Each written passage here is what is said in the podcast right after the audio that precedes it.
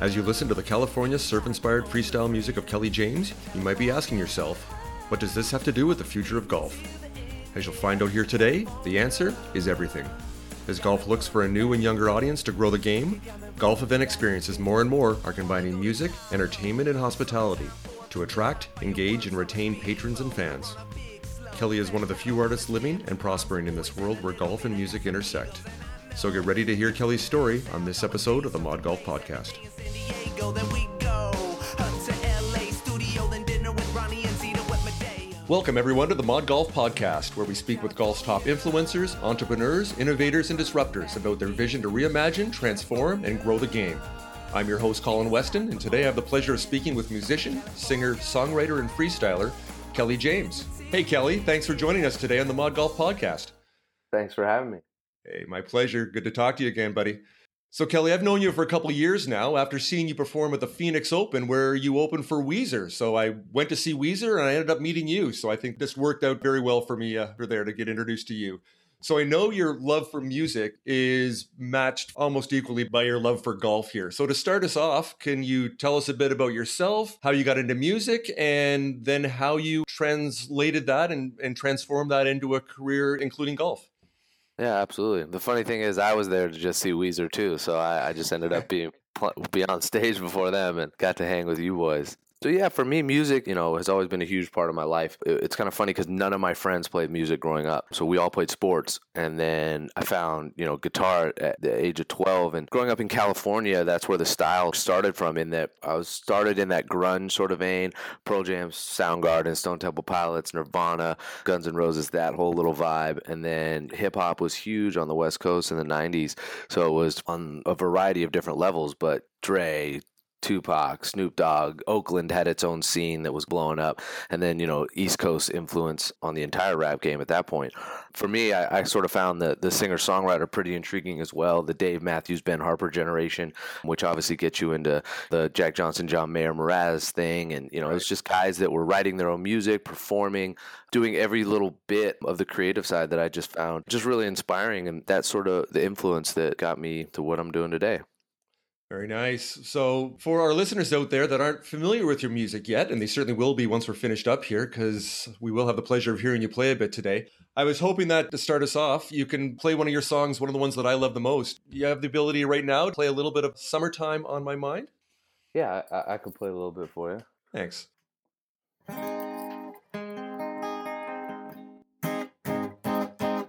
I put the guitar back down and it just went out of tune. Okay, well, this is the beauty of not doing this live.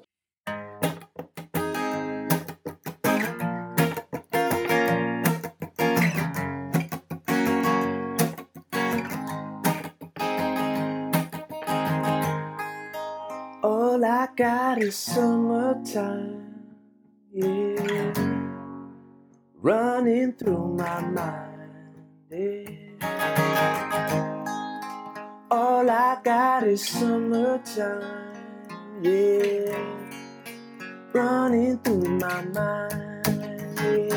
I need a date with the sun, brown skin and margaritas. It's a day full of fun. Call your friends, they come meet a swimsuit, suntans.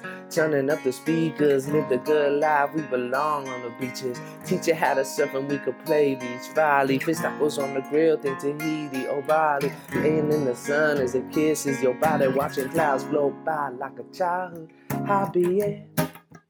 All I got is summertime. Yeah. Running through my mind. Very nice. There's your, Awesome. there's your 10:45 a.m. version of that one with no warm up. That's good stuff.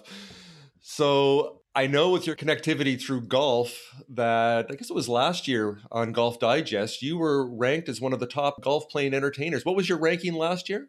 What number? Uh, out of the top 100, I think I was uh, 298. Uh, one of the worst golfers on the uh, on the list with my 20 slash 18 maybe handicap.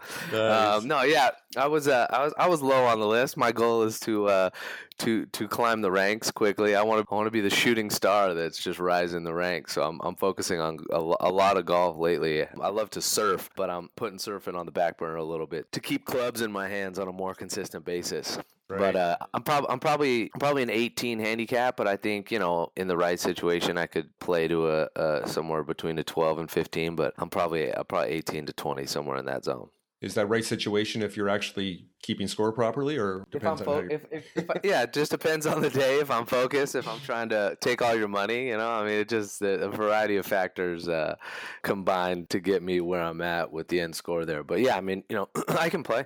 I, I love the game, and you know, for me, it's a a large part of it is just focus. You know, am I like really willing to like grind it out for 18 holes and like be fully, fully, fully invested as opposed to my normal 12 hole sort of implosion, and then you know I start to get distracted and look at all the uh, the things going on around me and forget that I really need to maybe take a few practice swings and think about my shots before I step up to the ball. Right. So it sounds like your game is improving. It sounds like your handicap's coming down. Well, I, I can't wait to see the next installment of the Golf Digest list to see if you're actually climbing up the ranking. I'll be watching Kelley. That's my eye on you.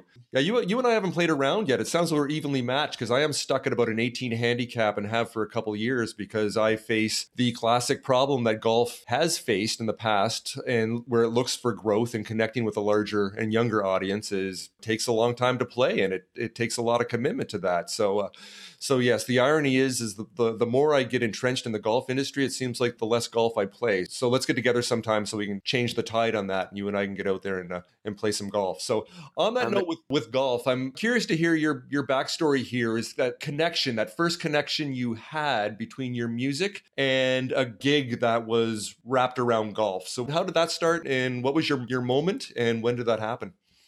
Yeah, so I, yeah, when I first graduated college, I used to play uh, pretty much all colleges. That was like the mainstay. I was playing 170 shows a year. Wow. playing private shows at sorority houses during the week and then fraternity parties on the weekend and ended up meeting a few guys at Oakley who sort of turned me on to like the brand side of, of the world really where I had no idea that dollars and access and you know exposure and all these things existed so I, I- was playing like surf skate events for Oakley you know a snowboard thing here and there a surf thing here and there a skate event here and there and I had no idea that there was any tie to golf whatsoever with Oakley. So I was playing some venue I forget what it was for Oakley I think it was a um, a surf event and this dude walks in and he has like long blonde hair coming out of this hat and I look at the hat and it says Titleist on it number one. Then number two you know he has like Pro V1 on the side and then a sponsor on the other side. And I'm like who's this surfer that stole this hat from some golf pro? Like why are you even here?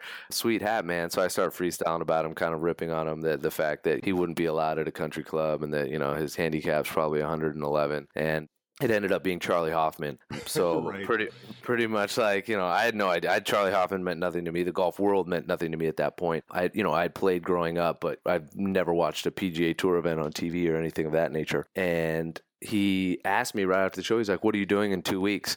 And, you know, I was like, Well, we're supposed to be in, you know, San Antonio heading to Austin, Texas to play UT. And he's like, Well, I want you to come and play my charity event. And I was like, Okay. I mean, I don't even know what a charity event is at that point. I have no idea, you know, what what the golf world has to do with that. It just was, it meant nothing to me. And, you know, went and played his event, solo Acoustic, ended up meeting like a ton of guys there that have created like very long term relationships with because you know as you very well know like pro golfers are some of the best human beings in pro sports. I mean they they are really engaged with their fans. They're engaged with their sponsors. They're just like really really genuine open big hearted people. And, and it's a function of their of how they exist. You know they have to be that way.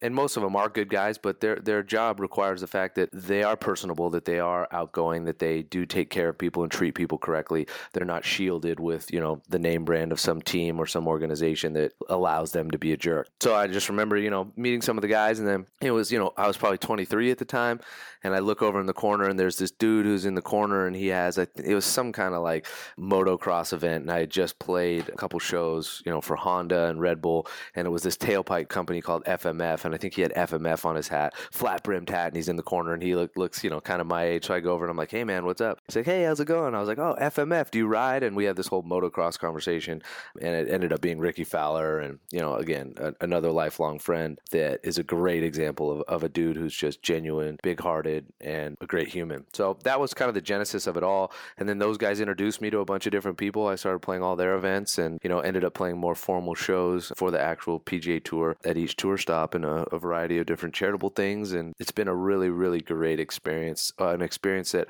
I truthfully didn't see coming. I didn't even know that there was an entertainment component to golf at all or the worlds that it was going to open up, you know, by being involved with it.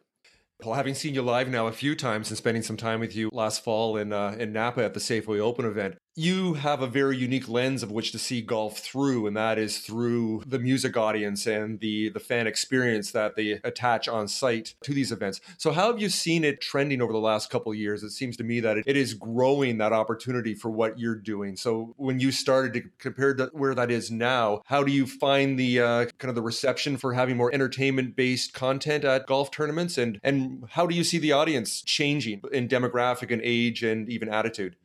Yeah, I think it's you know it's kind of funny. I think it's like grown tremendously, but I think it's probably at a three out of 10, maybe even a two out of 10 of what it could be. I don't want to say when I started, but my first golf event was probably 2008, 2009, and the Phoenix Open was really just kind of getting off the ground. The first time I played it was either nine or 10, and I think the crowd size had just moved from 3,500 to 5,000, somewhere in that range, and it was like a massive deal. I mean, people didn't think it was going to work. OAR was the headliner. They ended up selling it out that night night, the big night Friday night, and we open for them. And now they push 10,000 a little bit more and they sell out Wednesday, Thursday, Friday, Saturday. You know, you're four nights, just huge shows with massive, massive acts. And, you know, it's just, it's really awesome to see. With that said, I think that as consumers, we're looking for a different kind of experience across the board. And I think that a bunch of, again, more stick and ball sports that are in that main, main, main mass market lane are gravitating towards is a wider spectrum of entertainment. You can see it in game. If you go see an NBA game or a football game, they're really trying to, to diversify the entertainment experience as, as opposed to just on the court or on the field or on the ice. And I think that eventually, especially with the festival model for music having so much success, I think that eventually sporting events will really start to broaden the offerings that you get when you go see a, team or a group of individuals live. I think that there will be music, there will be food, there will be a, a bunch of different stuff that you can experience from stuff that's gamified to stuff that's a creative, cultural, artistic experience, along with whatever sport uh, you came to see. So I only see growth. I only see the ability for these entities, be it the PGA Tour, be it the NBA, NFL, Major League Baseball, hockey, etc., being able to offer more to their fans. I think ticket prices will go up, but I think that you will be getting so much more for your dollar and it'll be so much more immersive. So, as it relates to the PGA Tour, I only see them investing more into stuff that's off the course to intensify the experience for the patrons and really focus on giving a diverse mix of stuff that you wouldn't expect. Again, is it culinary? Is it music? Is it skateboard exhibitions and golf? I think that it's all there and should eventually happen. I, I, agree with that completely. And I know that uh, a good friend of yours, Jeff Saunders, who organizes through Lagardère Sport the Safeway Open in Napa, they took that over in October and you were there performing. I love a quote that Jeff has put forward where he says that what we're creating here is a party that just happens to have a golf tournament going on at the same time. So he really gets it, gets this idea that you need to extend the experience and the offerings over the entire event and the entire week there, that you have to increase the number of touch points along the experiential journey for all the fans and for the players, both on site and offsite during the actual golf event while it's being played, and then because you were there doing it, and then afterwards. So I think Jeff is certainly on to something there, and you're, from my understanding, you're helping inform them and help them along the way. But I find it interesting going back for a moment to the Phoenix Open because it seems like they were really the pioneers of pushing forward the entertainment aspect of a golf tournament. Most people see the 16th hole there with a stadium that is just growing in size every single year into the kind of the monster that it is right now. But it's much more than that. Most people don't realize from a business perspective that the Phoenix Open is the highest grossing tournament of any tournament in the world has the most people. I think on the biggest day on Saturday, it has about 120, 130,000 people there. They usually average about 350,000 people there over the course of the week. And then where you were playing, that area called the Bird's Nest, which is a large purpose built temporary structure for hosting music events that they've aligned themselves very nicely in Scottsdale there with the college, uh, with ASU. And when we were walking from the golf tournament to go see you at the Bird's Nest, and we're going to go see Weezer, of course, but we saw you. And the majority of the crowd that was coming from the other direction, and they were all millennials. You can tell they were all college students. So the majority of people there were not even at the golf tournament. So they understood that from a business model that you need to connect into that audience there that not are necessarily going there for the golf, but are coming for the golf related entertainment activities. Absolutely. Okay, I wanted to, to mention this. So you mentioned Rickie Fowler earlier. I know that a couple of years ago you hosted and put together a, a video episode called Why Golf. So your involvement in golf is not just through the music that you play, but you're also looking to expand it in other areas. And I know with that, it was very interesting format that you played nine holes with a few of your friends there that weren't just in the golf industry. Can you tell us a bit about that experience and the connectivity uh, to your music and golf?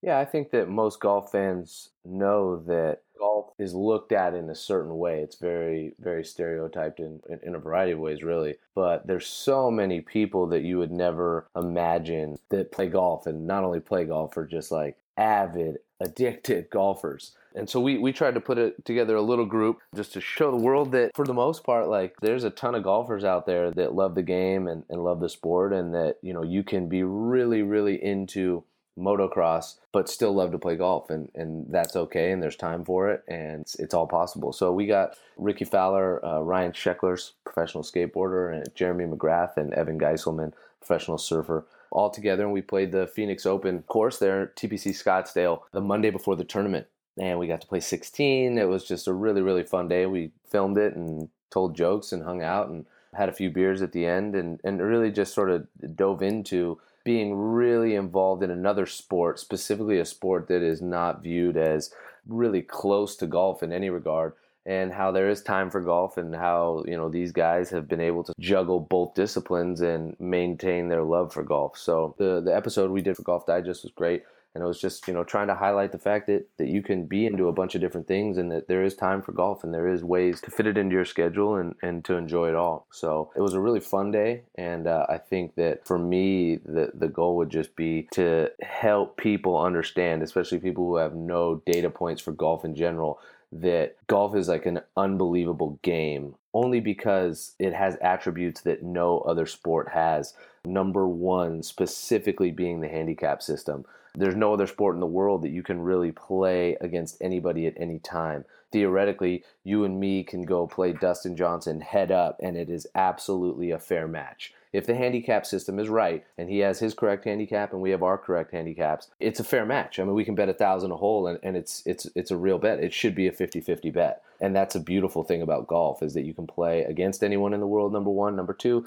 you can play until you get until you can't walk anymore. And there's no other sport where you can be competitive as you get older in life. You know, like I said, I love to surf. My ability as a surfer is going to rapidly decline as I get older, and there's no way to to get it back. I can't go surf with with young guys and go surf high performance waves because I just won't have it in me. But golf, I can go play the best golfer in the world head up for real money, and it's it's a completely fair match. You make a great point there that with golf, you do not age out like you do with other sports that are uh, more physically demanding like that. Uh, absolutely. So I had the pleasure of meeting Jeremy McGrath. We were doing some work for Top Golf down in uh, Southern California, and he's an amazing guy. And his passion for golf is as strong as yours. And it's great to see ambassadors, and I do consider you an ambassador for the game of golf here, that all you guys are connecting their audiences, their fans that may not even consider golf as something they would look at playing bringing them to the game. So you guys are certainly doing your part to help grow the game. So keep it going. Doing great on that. Leaving golf for a second here, I think it was about a year ago. Remember seeing you doing some work with Major League Baseball. So it seems like you're also connecting through other sports, seeing that opportunity through your music to expand your audience through other sports. So is it just baseball you're doing, or are you uh, talking to people in uh, in other sports too? Yeah, it's like I mentioned before, you know, I think that if we're really looking at the broad category of what sports, music, film, TV is, it's all entertainment. So I think that as media continues to push forward, specifically through technology in the ways that it has, there's just so many different lanes to occupy while you're trying to service this goal of entertaining a user base. And I think that as we continue to broaden our ability to access a variety of different things and deliver them to a user base, the proximity between sports and music is only going to get closer until it's one just huge entertainment experience. And again, this isn't any kind of new concept, but I see it firsthand. Like I said, the NBA is trying to offer a, a well rounded entertainment experience, just as NHL, MLB, et cetera, et cetera. They're all trying to heighten the experience, and music is a massive component to that. So I've been lucky to kind of be involved in a lot of it. I just played an event on Sunday for the one of the San Francisco Giants pitchers who won three of the World Series with him. This guy Jeremy Affeldt, and Oh, yeah. he, he did an event right after uh, the baseball game on Sunday and he had all the Giants players come over and bartend for charity at this venue, and they raised about one hundred fifty thousand dollars. That I mean, I, it was actually a really well run event for youth in Spokane and the Bay Area, really trying to to give them opportunities in a, in a variety of different ways. But take that, and then there was a music component. They incorporate sport and music. I had Matt Cain play guitar with me, another pitcher, George Kontos. He sang a song and just kind of you know let those worlds sort of intersect. And then last Friday, I played the uh, ring ceremony for the New England Patriots out in Boston. The two worlds between entertainment and sport, uh, or music and sport, they're the same thing. It's just entertainment, and they continue to get closer and closer and closer.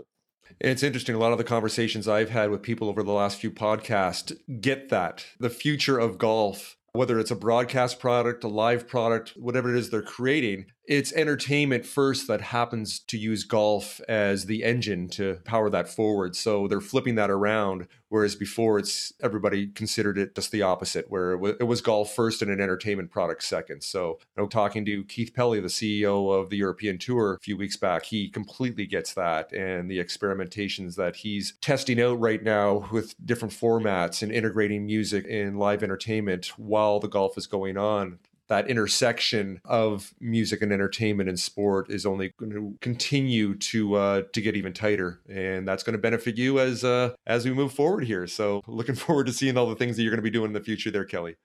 Uh, I appreciate it. Yeah, and again on that on that level, I think that golf specifically, because the tournament starts so early in the morning and you get fans out there early in the morning, there's still a significant portion of their day that exists after you know the final putt drops. And the question is, how do you capture those fans that are still there at 4.30 5 o'clock that want something to eat that want something to go do that want to go hear music or, or whatever experience they want after that how do you offer it and how do you capture those people? Because that's going to be the real driver for the future is how do you make it a music festival? How do you do coachella for golf? Phoenix open obviously is the driver. They are at the forefront by leaps and bounds you know over any other tournament specifically in golf but any tournament can do it. Napa's doing it you know really well you know safeway open they're they're close. They're doing it a different way than the phoenix Open is with different weapons, if you will, you know, food, wine, music, golf, but it's all there. And as we see things progressing in the next five to 10 years, I believe that you will see the premise of each tournament almost turning into a, more of a festival with golf being the focus. No different than, again, BottleRock Napa, Bonnaroo, Coachella.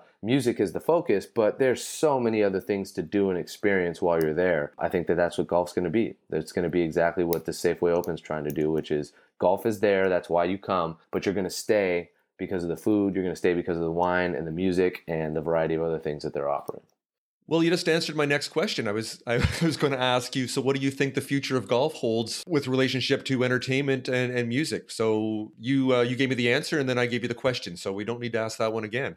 On that level, I think that you know the future of golf in another facet. I think that it needs to be gamified a little bit more. I think that there is room for your traditional country club, very by the book 18 hole round. I think that that will always be there. But I think if the game wants to grow, they're going to have to offer a variety of other ways to experience golf. There's this company called Golfstream. They're doing really cool things with the putting aspect of golf. They have this incredible green that was designed by engineers that used to work for Disney for their roller coasters. And the, the green changes undulation in real time based on whatever settings there are for said game. They have a whole laser technology that'll show you how to read putts. So I think that aspect, obviously, what Top Golf has done is incredible And there's just a bunch of different ways to get people into golf without going the very, very traditional route. Um, there's a developer, his name's Mike Meldman, he owns Discovery Land. And the way they play golf is a completely different golf experience. It's a full blown top 100 course. Let's say one of his courses, a, a Gozzer Ranch, I think is, let's say, in the 30s on the top 100 in America. You can go and you can play those courses in a t shirt and board shorts you can have cocktails and drive wherever you want on the course and just have a fun day with your buddies blasting music and not really worrying about what some would consider more archaic etiquette that sort of bogs down golf. You can play golf that way. So I think that as golf progresses and hopefully grows, knock on wood, we are going to find people that are providing different ways to experience quote unquote golf, though you might not consider miniature golf golf or a version of mini golf golf, it's still golf. It's one component, no different than Top Golf is a driving range, but it's been completely gamified and made into this incredible experience. I think we need more of that. There are certain people that are doing it, but I think it needs to be done on a bigger, broader level with more dollars involved, with more brain power involved. And that to me is going to grow the game. That to me is going to make golf something that this next generation of kid wants to be involved with, especially as they are confronted with 10 to 20 to possibly 100 more times the amount of entertainment at their fingertips, literally at their fingertips with an iPhone that you know I ever had when I grew up. So a lot of challenges in that regard, but I think that as people put a little bit more thought and resources into it, they're going to be able to change the golf experience in a variety of different ways and hopefully you get people that are playing top golf that eventually want to migrate into that traditional country club 18 hole experience where their goal is to go play Pine Valley, Augusta, Shinnecock, Cypress someday and do it that way. But at the same time, they're able to enjoy the top golf experience or the Golfstream experience, etc. I think you you nailed it there with these other emerging golf formats being the gateway to golf. I had the opportunity a couple weeks ago to have Golfstream and the CEO Darren Dummett on the show, and we talked about very similar to the concept you just put forward there that we were talking that golf is not a switch. In fact, golf is a dial. And by that, we mean before it's either you play golf or you don't. It's 18 holes with a handicap or it's not golf. And just like you said, now it could be mini putt with your kids. It could be going to Top Golf and having some fun and having some beers and watching a game at the same time. Could be going to Golfstream, which we also had the pleasure a couple weeks ago in Las Vegas at the MGM Grand to see their first installation there and experience that, which was awesome that is the future and that's where this is going and i think the future is very bright where a couple years ago even when you and i met just before that golf was in a really tough spot. They really didn't know where to turn and how to kind of crack the nut of appealing to those 80 million millennials which like you said have 100 different options of things that align more with their their lifestyles. So it's the outliers those people on the fringe there and those entrepreneurs and what we talk about on the show here those disruptors that are creating these new formats and coming up with these new ideas that help move the game forward and still respect the traditions of the game but at the same time realign with a contemporary lifestyle to grow the game so, hey, I know I only have you for a couple more minutes here. One thing I want to do here, I've seen you live now, I think four times, maybe five times. And the song that I love the best that you do here, Kelley, is you ask the audience for three words. And from that, you just do this awesome freestyle mashup, which to me just blows my brain of how you can pull this together. But you do. So, hey, you got your guitar there? Can I give you three words here and you can put something together? Yeah, absolutely. You got to oh, make them. You got you got to make them random though, because Yeah. everyone's everyone's going to think that we talked about this before. You know. Okay. Well, you know what? I'm going to be a bit self indulgent here. So I'm going to use Mod Golf as one of them. Trying to get a free free theme song. Is that what it is? Yeah. So got, got a problem with that? okay. The other one I'm going to use is the words disruption. And you know what? And then since I have to do something completely random here, I'm going to choose, I'm going to look around the studio here and I'm going to use totally random. I'm going to use virtual reality. There you go. Virtual reality. All right. This is called Mod Golf Virtual Reality and Disruption at 11:15 in the morning.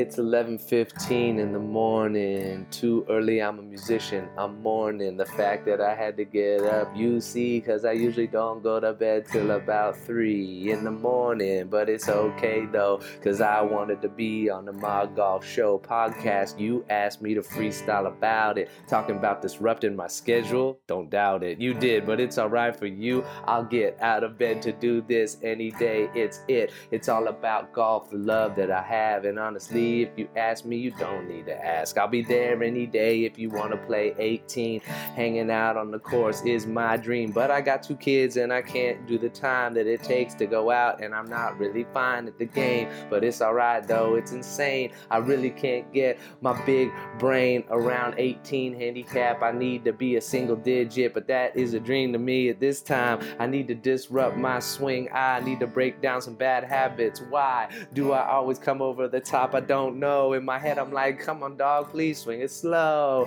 I probably need to see me in some kind of version of virtual reality. That's how I learn. I'm a visual guy, so I need to take a couple lessons. Why don't I do it? I don't know. I probably don't have the time. That's another excuse. I probably need to go get my priorities intact. Yeah, I'm strumming this guitar, talking about things like disruption. You know, my golf got the vibe. You see, podcasting will do it, and I know I'll be cool after this, but I want to go to sleep. And honestly, I should probably go and maybe be at the driving range for an hour today. I don't know, but I'm like, ah, it's so far away, so I'll probably stay home and watch a PGA on TV or something. I don't really care where I stay. Just want to be around golf every day so I can get that vibe because you know I love to play. coughing like that because I didn't warm up the vocals. Yeah, you know about that. Said it was early, didn't do no warm up, rolled out of bed, and you know this is kind of tough when you haven't thought about anything all day. And then somebody's like, "Excuse me, can you play sing about my podcast?" I'm like, "Okay, this is gonna be terrible, but whatever. We'll stay vibing." And you know I'm keep riding this freestyle action, and you know I'm not hiding the honesty behind these vibes as a freestyle flow. You know what I'm talking about? Now here we go. Disrupt your life play golf whenever you can. If your wife says you're not, you say, I will, and I'll do everything you need. And you know, you just gotta go get 18 in, and that's all it does. So begin. And if you can't get to the course, well, try it again. And if they don't let you leave the house, well, you can see if you could invest in a pair of virtual reality goggles so you can go and toggle your life between home life and then on the links, I will tell you to go and get your mind right. You can hit the shot if you see the mind right. And you know what I'm saying because it's all about golf. And that's what we're talking about. And this is all I got on this freestyle flow for you all. Shout out to everybody at Mod Golf. that is awesome. Well, it sounds like it. Thank you. it's, too, it's too early for this. It's That's, too early. that's, it's all good, man. And you know what? That was amazing. Well, I'll tell you what. Let's wrap this up here. Then you can go. Uh, you can go have a nap. How's that sound? Ah, I think I think my head is gonna rest on this desk in front of me right now. Good stuff. Hey, before you before you leave me here, Kelley, for our listeners, tell them all where they can find you on social media, where they can hear your music. If you've got any shows coming up that are public in the next little while, that maybe it's in their hometown. Tell us a couple things. Give yourself a plug here. Yeah, you can check my music out at kelleyjames.com and I'm on Spotify and all that other good stuff. And Instagram's Kelley James Music. For me, it's it's going to be a cool rest of the year because I got some new music coming out, so I'm, I'm super excited about that. And Stuff. hopefully, check it out. Certainly will. And in the show notes for the podcast, I will include all those links, of course, as I will in your bio. So there you have it. So let's wrap it up. So Kelley, James, buddy, thanks, thanks so much for doing this today. Thanks for being my guest on the Mod Golf Podcast. I really appreciate it very much. Absolutely. Thank you for having me. All right, my pleasure. All right, I'll let you go. And uh, hey, look forward to seeing you soon. All right, you take care. Bye for now. That's my girl. Oh, that's my girl. Mm. That's my girl. Oh, that's my girl. I hope you enjoyed my conversation with Kelley James. We opened the show with one of Kelley's songs called California, and we'll close it out with That's My Girl. Kelley's music is available on iTunes and Spotify, and go to kelleyjames.com to learn more about him and his music. I've also included links to Kelley's video and audio content in the episode show notes on our website, modgolf.fireside.fm. Please join me next week when I speak with Golf Board President Jeff Dowell pardon the bad English here, but it's funner and faster to play golf on a golf board. And those two things are extremely important to today's golfer, where time compression continues to demand more and more of us within our waking hours. Here in Bend, Oregon, we typically have a group of golf boarders who will go out in the early morning and the late evening, and four of them will play 18 holes of golf in two and a half to three hours on golf boards. And that's very, very different than the five to six hour weekend warrior routine that less and less of us have time to do. I'm your host, Colin Weston. You can reach us on Twitter, Facebook, and Instagram at Mod Golf Podcast. Subscribe to the Mod Golf Podcast on iTunes, and while you're there, please rate and comment on the show. Thanks for joining us on this episode of the Mod Golf Podcast. I'll see you next week.